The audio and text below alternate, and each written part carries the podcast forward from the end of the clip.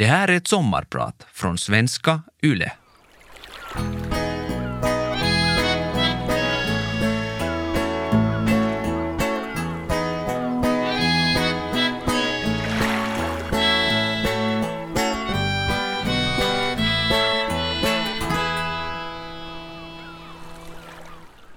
Det är en vacker augustimorgon och jag har just vaknat på färjan på väg till Stockholm. Jag reser med en grupp människor som jag inte känner. Föregående kväll när båten la ut från Åbo presenterade vi oss kort för varandra, men vi avslöjade inte ens våra namn. Vi berättade endast varför vi är med på resan. För att grundvattnet förstörs, sa en kille. För att utsläppen är enorma, sa en tjej. För att det bryter mot lagen med statens stöd, sa jag. Vår plan var att ta färjan vidare till Gotland där det skulle hållas en massdemonstration mot den kalkbrytning och cementproduktion som håller på och förstör grundvattnet på ön. Svenska miljödomstolen hade redan tidigare beslutat att kalkbrytningen inte får fortsätta eftersom grundvattnet har förorenats för mycket. Men kalkbrytningen var tydligen igång igen. Och svenska politiker planerar nu att ändra lagen bara för att fabriken skulle få fortsätta. Skit i miljön och klimatet. Därför ville vi alla åka dit och demonstrera. Det är tidig morgon när jag vaknar på Stockholmsfärjan. Solen stiger över skärgården och det är otroligt vackert. Jag har som vanligt bara en tanke i huvudet. Kaffe. Nu, tack. Med den tanken stiger jag av färjan. Men den svenska polisen har tyvärr en annan åsikt. De tar mig åt sidan och snart är jag på väg till polisstationen. När jag frågar varför svarar de att jag är ett hot mot Sveriges säkerhet. Jag blir frihetsberövad och hamnar på förvaret i Märsta i väntan på att bli utvisad ur landet eftersom jag troligen kommit dit för att delta i ett sabotage. Det ser inte ut att bli något morgonkaffe för mig den här dagen. Mitt namn är Anders Brandt. Jag är en från början köttätande österbottning som idag är en vegansk klimataktivist. Jag studerar molekylärbiologi och jobbar som cancerforskare. Men nästan all min tid går åt till miljö och klimataktivism. Idag är din sommarpratare och jag beklagar om jag kommer att låta som en domedagsprofet. Men det ser tyvärr riktigt illa ut för miljön och klimatet. Jag ska också försöka komma med lite hopp. När jag kom fram till förvaret i Märsta den där augustimorgonen i fjol, det jag frihetsberövades i Sverige, möttes jag av personal som var helt oförstående. De kunde inte tro sina ögon. Varför har polisen hämtat hit en finländare som väntar på utvisning? Vad i helvete är på gång? frågade de mig. Tyvärr hade jag inget svar på den frågan, men tack och lov bjöd de mig på en kopp kaffe, som kom att bli många fler. För jag fick sitta i förvaret i fyra dygn, det vill säga precis så länge som demonstrationen pågick på Gotland. Den var en succé. En massa människor från hela Europa deltog och demonstranterna bröt inte mot en enda lag under de här dagarna. Och också polisen var fredlig under hela demonstrationen. Men där satt jag i förvaret, anklagad för sabotage. Jag utvisades till Finland och fick två års inreseförbud i Sverige. I motiveringarna för beslutet står det att jag är misstänkt i Finland för skadegörelse olaga intrång och eventuellt sabotage och att jag troligen var i Sverige för att göra något liknande. Det är helt absurt att påstå något sånt. Jag har aldrig gjort eller ens blivit misstänkt för skadegörelse, olaga intrång eller sabotage. Jag överklagade beslutet.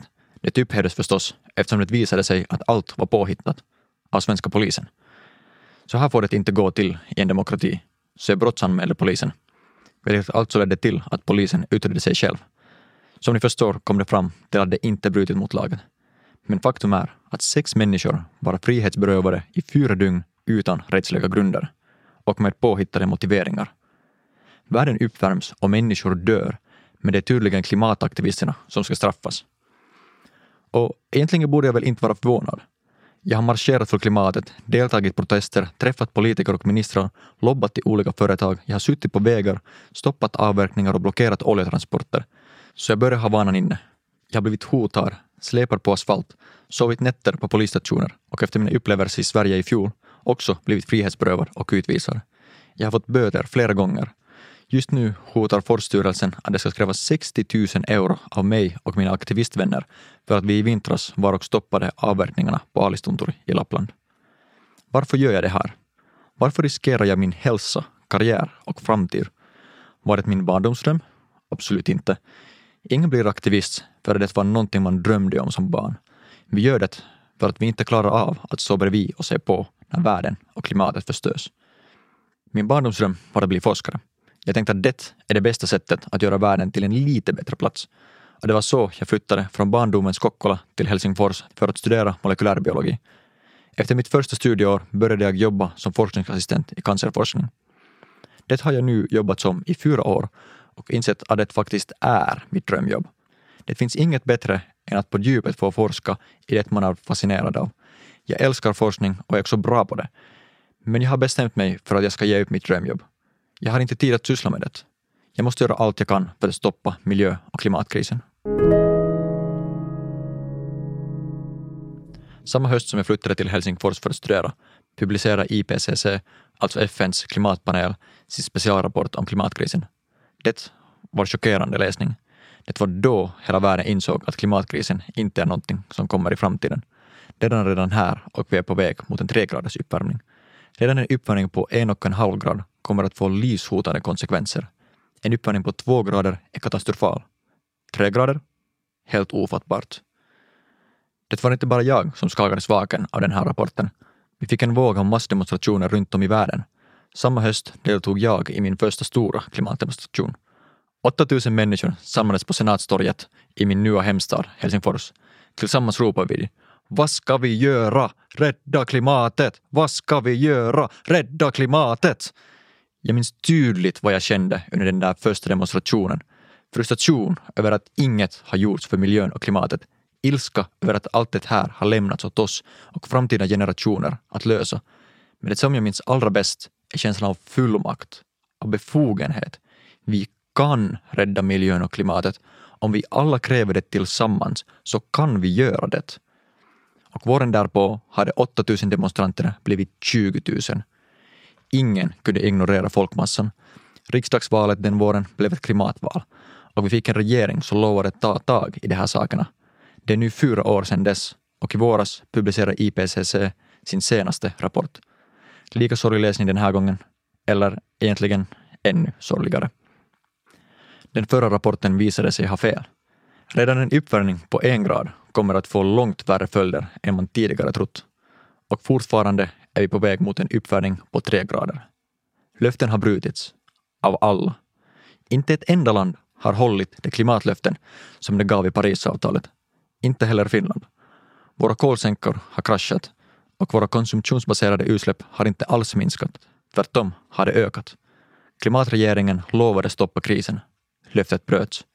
Finland överskred sin kolbudget från Parisavtalet i september 2021.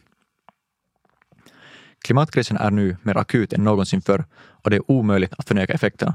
De sista fyra åren har vi sett värre och värre klimatkatastrofer. En tredjedel av Pakistan under vatten, värsta torkan Europa har sett på över 500 år, värmeböljor som dödat tusentals människor, också inom EU. Redan nu har vi närmare 800 förtida dödsfall varje år i Finland på grund av klimatkrisens effekter, förorsakade av bland annat värmeböljor. Jag är forskare i själ och hjärta och också på fritiden brukar jag läsa och analysera vetenskapliga publikationer. Under de senaste fyra åren har forskarnas varningar blivit allt mer desperata. Tiden tar slut. På riktigt. Varje vecka kommer det nyheter och publikationer som visar att klimatkrisen accelererar och alla de effekter som vi trodde skulle komma efter några decennier, det är redan här. Jag har försökt göra allt som står i min makt. Jag har röstat, jag har pratat med politiker och skickat otaliga mejl. Jag har skrivit under olika adresser och medborgarinitiativ. Jag har gjort mitt koldioxidavtryck så litet som möjligt. Jag har blivit vegan och satt stopp för all onödig konsumtion. Jag har deltagit i alla klimatdemonstrationer jag kunnat, men ingenting har hjälpt. Jag började tänka att Elokapinas strategi kanske ändå var berättigad. Vad betyder en fem minuters omväg när hela mänskligheten står inför en global katastrof? Klimatforskarna ger i ren desperation upp sina jobb och sätter sig istället på vägarna. För att ingen tycks lyssna på dem. Det var så jag gick med i Elokapina och också jag satte mig ner på Mannerheimvägen i centrala Helsingfors. Det var där min resa som aktivist började. Klimatkrisen är den största krisen mänskligheten har stått inför. Kommer jag i framtiden kunna säga att jag gjorde allt jag kunde för att stoppa den? Jag valde att bli cancerforskare eftersom nästan 20 miljoner människor får cancer varje år. Och jag kände att jag ville göra vad jag kan för att hjälpa dem. För att hitta vägar att vinna över cancern. 20 miljoner är många människor. Redan idag, vid nästan en grads uppvärmning, tvingas lika många människor, alltså 20 miljoner, överge sina hem på grund av klimatrelaterade naturkatastrofer. Och den siffran är troligtvis ordentligt underskattad. Eftersom vi vet att bara i Pakistan tvingades 32 miljoner människor överge sina hem i fjol på grund av översvämningarna där. Det är en ofattbar katastrof. Sex gånger mer människor än hela Finlands befolkning på flykt på grund av översvämningar orsakade av klimatkrisen. Jag kan inte ens föreställa mig allt det lidande som det här har förorsakat, men det blev i alla fall tydligt för mig att jag haft fokus på fel saker. Nu vill jag istället göra allt jag kan för att stoppa den globala uppvärmningen. De klimatrelaterade katastroferna i världen har ökat med otroliga 83 procent under de senaste 20 åren. Siffror kan ofta bli lite abstrakta, men rent konkret innebär det alltså torka, översvämningar, stormar och andra extrema väderfenomen som blir allt mer intensiva. Haven blir både syrare och varmare, vilket gör att korallreven, som upprätthåller en fjärdedel av alla havsarter, håller på att dö ut. Glaciärerna smälter snabbare varje år och de första glaciärerna har redan dött. Den meteorologiska världsorganisationen anser att glaciärerna i praktiken är förlorade. Den globala havsnivån har stigit med över 20 centimeter, hälften under de senaste 30 åren. Och eftersom glaciären smälter allt snabbare kommer havsnivån bara att fortsätta stiga. Klimatförändringen påskyndar biodiversitetsförlusten. Det vill säga att både växtarter och djurarter försvinner från vår jord. Forskare varnar att vi håller på och överskrider klimatsystemets tippningspunkter, alltså kritiska brytpunkter där förhållandena snabbt förändras och inte längre kan återgå till hur det var tidigare. Även om orsaken till förändringen försvinner. Den blir bestående. Till exempel har den livsviktiga Golfströmmen redan blivit långsammare och svagare, ett tecken på att vi närmar oss tippningspunkten. Om du inte har klimatångest vågar jag påstå att du inte har varit tillräckligt uppmärksam. Men mitt sommarprat ska inte endast ge dig ångest, jag vill också ge dig hopp. För det talar vi allt för lite om, trots att världen är full av hopp. Mitt i allt elände. Det går att stoppa uppvärmning så att den stannar på en och en halv grad. Som jag redan sagt är också en och en halv grad en katastrof det går inte att blunda för det, men det är ändå ingenting jämfört med vad en uppvärmning på två eller tre grader skulle innebära. All teknologi som behövs för att hålla uppvärmningen på en och en halv grad finns redan. Alla våra problem gällande klimatkrisen är faktiskt möjliga att övervinna och det kommer inte att innebära att våra liv blir förstörda. Tvärtom kommer vårt samhälle att gynnas av en grön omställning. Det är budskapet från forskare, aktivister och nu också allt oftare från näringslivet. Problemet är alltså inte hur vi kan stoppa klimatkrisen, utan vill vi det? Och det ger mig hopp. Nu måste vi alltså bara få folk att vilja det. Och det är där klimatrörelsen kommer in. Vi måste kämpa för vår planet och vår framtid. Vi kan inte längre fortsätta förstöra det enda hem vi har. Vi måste ta ansvar och agera tillsammans. Vårt nuvarande system är inte hållbart. Inte för klimatet och naturen och verkligen inte för oss människor heller.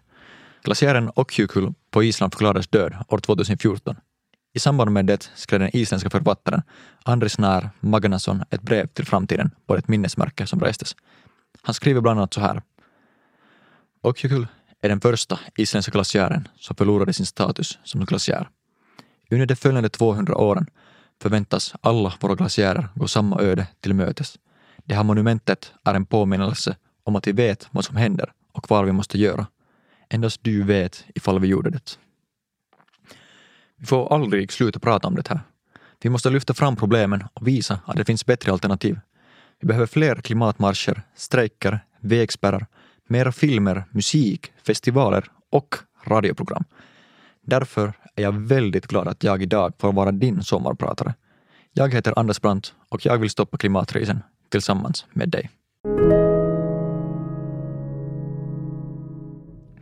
Jag är tacksam för allt det som fossila bränslen har gett oss. Fossila bränslen har spelat en viktig roll i mänsklighetens utveckling. Vårt samhälle och vår teknologi har utvecklats tack vare fossila bränslen. Vårt välbefinnande och vår livskvalitet har ökat. Fossila bränslen är en milstolpe för mänskligheten.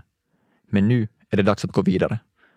Om vi inte går vidare med den gröna omställningen blir allt mycket, mycket värre. Som jag ser det har vi bara två alternativ. Antingen en grön omställning eller ett klimathelvete. Och en grön omställning är en bra sak. Ja, vårt samhälle och våra liv kommer att förändras.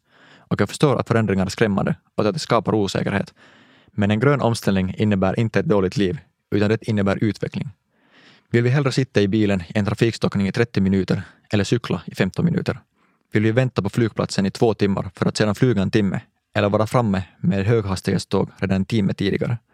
Vill vi stå under luftkonditioneringsapparaten och betala hundratals euro i energi eller bo i ett modernt så kallat passivhus? Vill vi gå till centrum på en kaffekopp eller öl med vänner mitt i trafikbullret eller vill vi sitta lugnt och lyssna på en gatukonstnär som spelar där det förr körde bullrande bilar? Kanske det låter orealistiskt i dina öron, men allt det här är val som vi kan göra. Vi kan bestämma att vi planerar våra städer för människor istället för bilar. Och till skillnad från vad många tror betyder det inte ett vissnande centrum.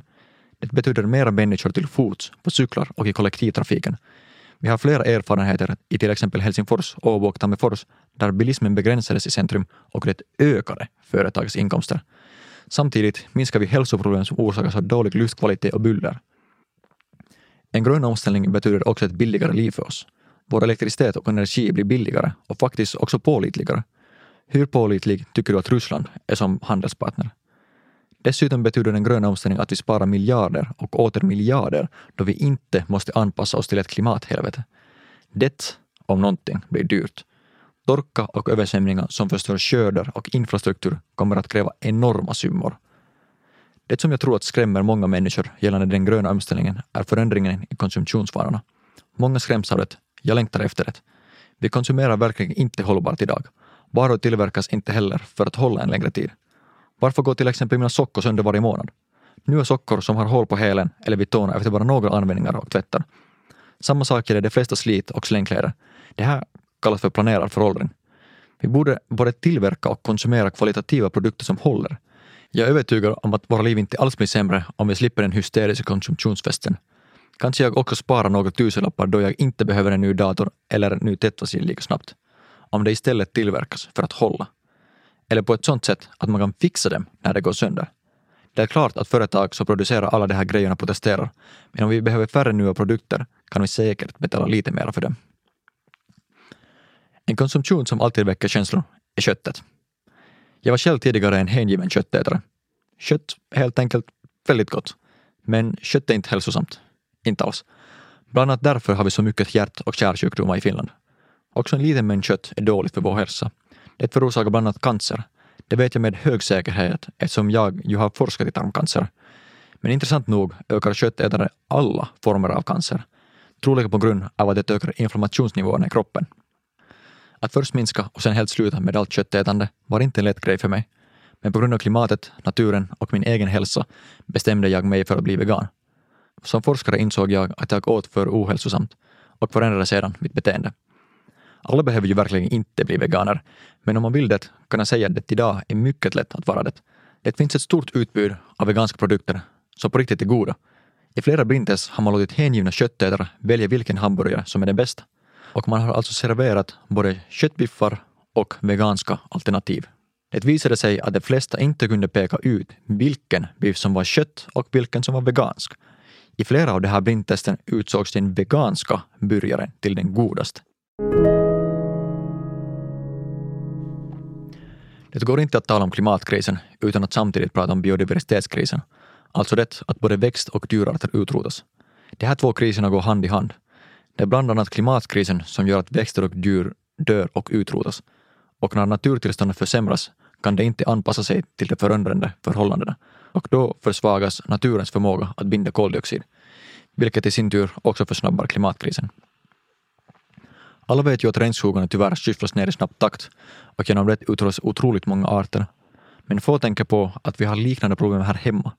Också i Finland har vi fått se att arter som förr var livskraftiga blir allt mer sällsynta. Jag är 25 år och redan under min ganska korta livstid har kunnat konstatera att till exempel gråsparven blivit allt ovanligare.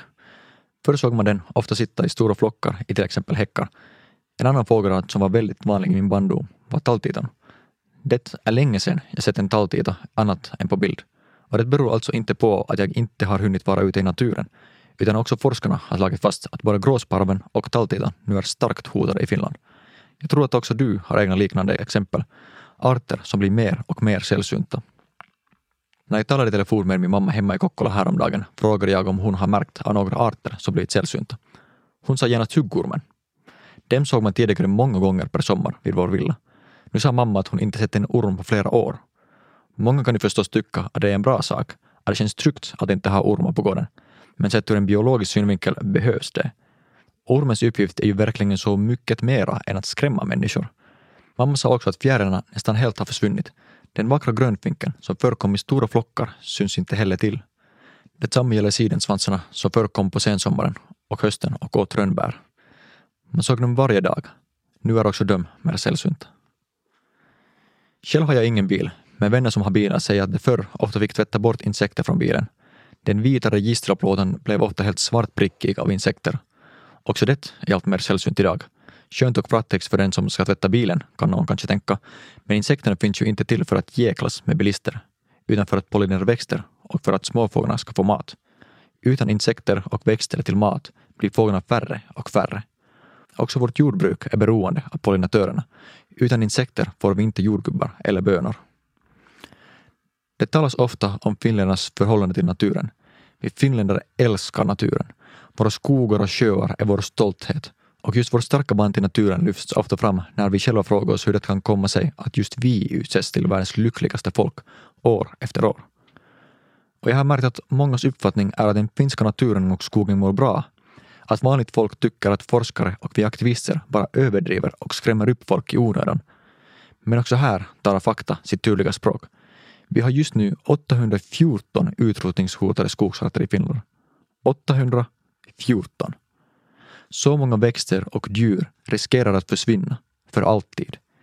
I ett land där invånarna sägs älska skogen. Vad säger det om oss att vi låter det här ske? Den finländska skogsindustrin sägs vara den mest hållbara i hela världen.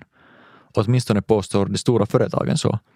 Det som har mest att vinna på att så mycket skog som möjligt avverkas. Men vi då, som har mest att förlora på det, håller vi verkligen med?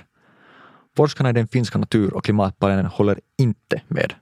Enligt dem är den största orsaken till biodiversitetsförlusten i Finland överavverkningen och kalhyggen.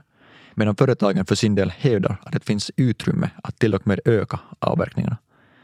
Vem är månne ärligare? Jag väljer att lita på forskningen och på natur och klimatpanelen. Vår skogsindustri är inte hållbar. Det sätt vi avverkat skogen har minskat biodiversiteten och förändrat åldersstrukturen. En skog med låg biodiversitet är också mindre motståndskraftig och sämre på att upprätthålla tillväxt. Som ett resultat av det här har vi lägre tillväxt i skogarna och det har lett till en kollapsad kolsänka. Det här betyder, ironiskt nog, att det finns mindre skog för skogsindustrin. Hållbarhet är alltså inte ett hinder utan en förutsättning för skogsindustrin. Tack och lov finns det fortfarande människor som vill kämpa för den biologiska mångfalden och för de finländska skogarna. Ett fint exempel kommer från Alistuntur i Lappland, där invånarna för ett par år sedan kom med förslaget att hela området skulle bli en ny nationalpark, alltså skyddas för framtida generationer. Alistunturi består av flera olika fjäll. Det högsta berget är 300 meter högt. Fantastisk natur med ett rikt och unikt växt och djurliv. Endast två veckor efter att det här förslaget lämnades in kom Forststyrelsen med ett, ett helt annat förslag. De föreslog att hela området skulle avverkas. En avverkning skulle innebära att Alistunturi aldrig kan bli en nationalpark. Naturvärdet skulle försämras så mycket att kraven för en nationalpark inte längre uppfylls. Det är inte första gången Forststyrelsen försöker stoppa nationalparker på just det här sättet. De gjorde exakt samma sak då det lämnades in ett förslag gällande Hossa nationalpark i Kajanaland. Två veckor efter att förslaget lämnades in, och ser du bara, Forststyrelsen berättar att de kommer att göra avverkningar på området. Gällande Hossa nationalpark fick rättvisan och vettet segra. Nationalparken invigdes högtidligt år 2017 som en del av firandet av Finlands 100-årsjubileum. Men tillbaka till Alistunturi. Forststyrelsen berättigade avverkningarna med att säga att området inte har någon naturvärde. Invånarna i området var av helt annan åsikt och bara frivilliga experter kartlägga naturen där. Totalt gjordes över tusen observationer av hotade arter. Men Forststyrelsen brydde sig inte. De sa bara att det här är normal verksamhet för dem och att de tänker hålla fast vid sina planer. Den 5 januari i år meddelade de att avverkningarna på Alistunturi inleds. När arbetet skulle inledas två veckor senare möttes Forsstyrelsens skogsmaskiner av 20 klimataktivister. Vår demonstration vid Alistunturi i vintras är en av mitt livs bästa erfarenheter. Som jag redan sa är Alistunturi otroligt vackert. Också på vintern med en massa snö, minus 20 grader och bara några få timmar dagsljus. Dagarna där, som kom att bli flera veckor, kommer jag aldrig att glömma. Dagen före demonstrationen skulle börja tog jag nattåget till Kolari. Jag hade haft en stressig höst och också julhelgen hade gått i arbetets tecken. På hösten lade jag mina studier på paus eftersom jag var med och arrangerade Metsamarssi. Det tog all min tid. Så när julledigheten äntligen kom fick jag sätta hela helgen på att fixa allt skoljobb som jag lämnat ogjort. Men när jag satt där på tåget till Lappland tänkte jag både en och två gånger att det hade varit perfekt med en veckas skidsemester. Det hade jag verkligen behövt. Men det var inte det som väntade.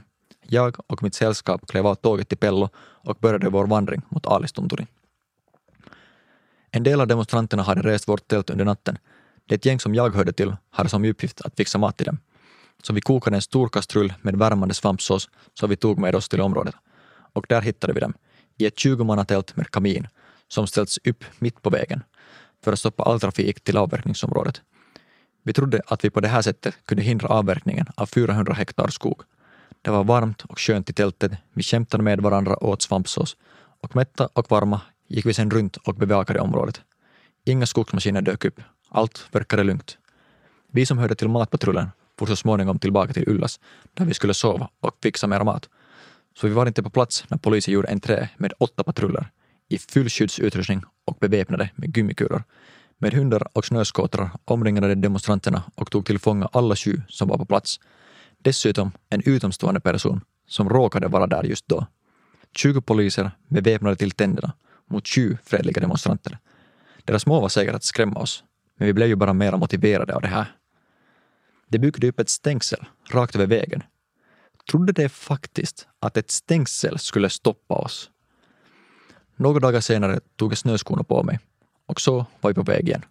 Vi gick i fyra kilometer upp till Alistunturi. Området var helt otroligt. Där fanns skog som aldrig avverkats. Underbar urskog. Det var fint att få uppleva den.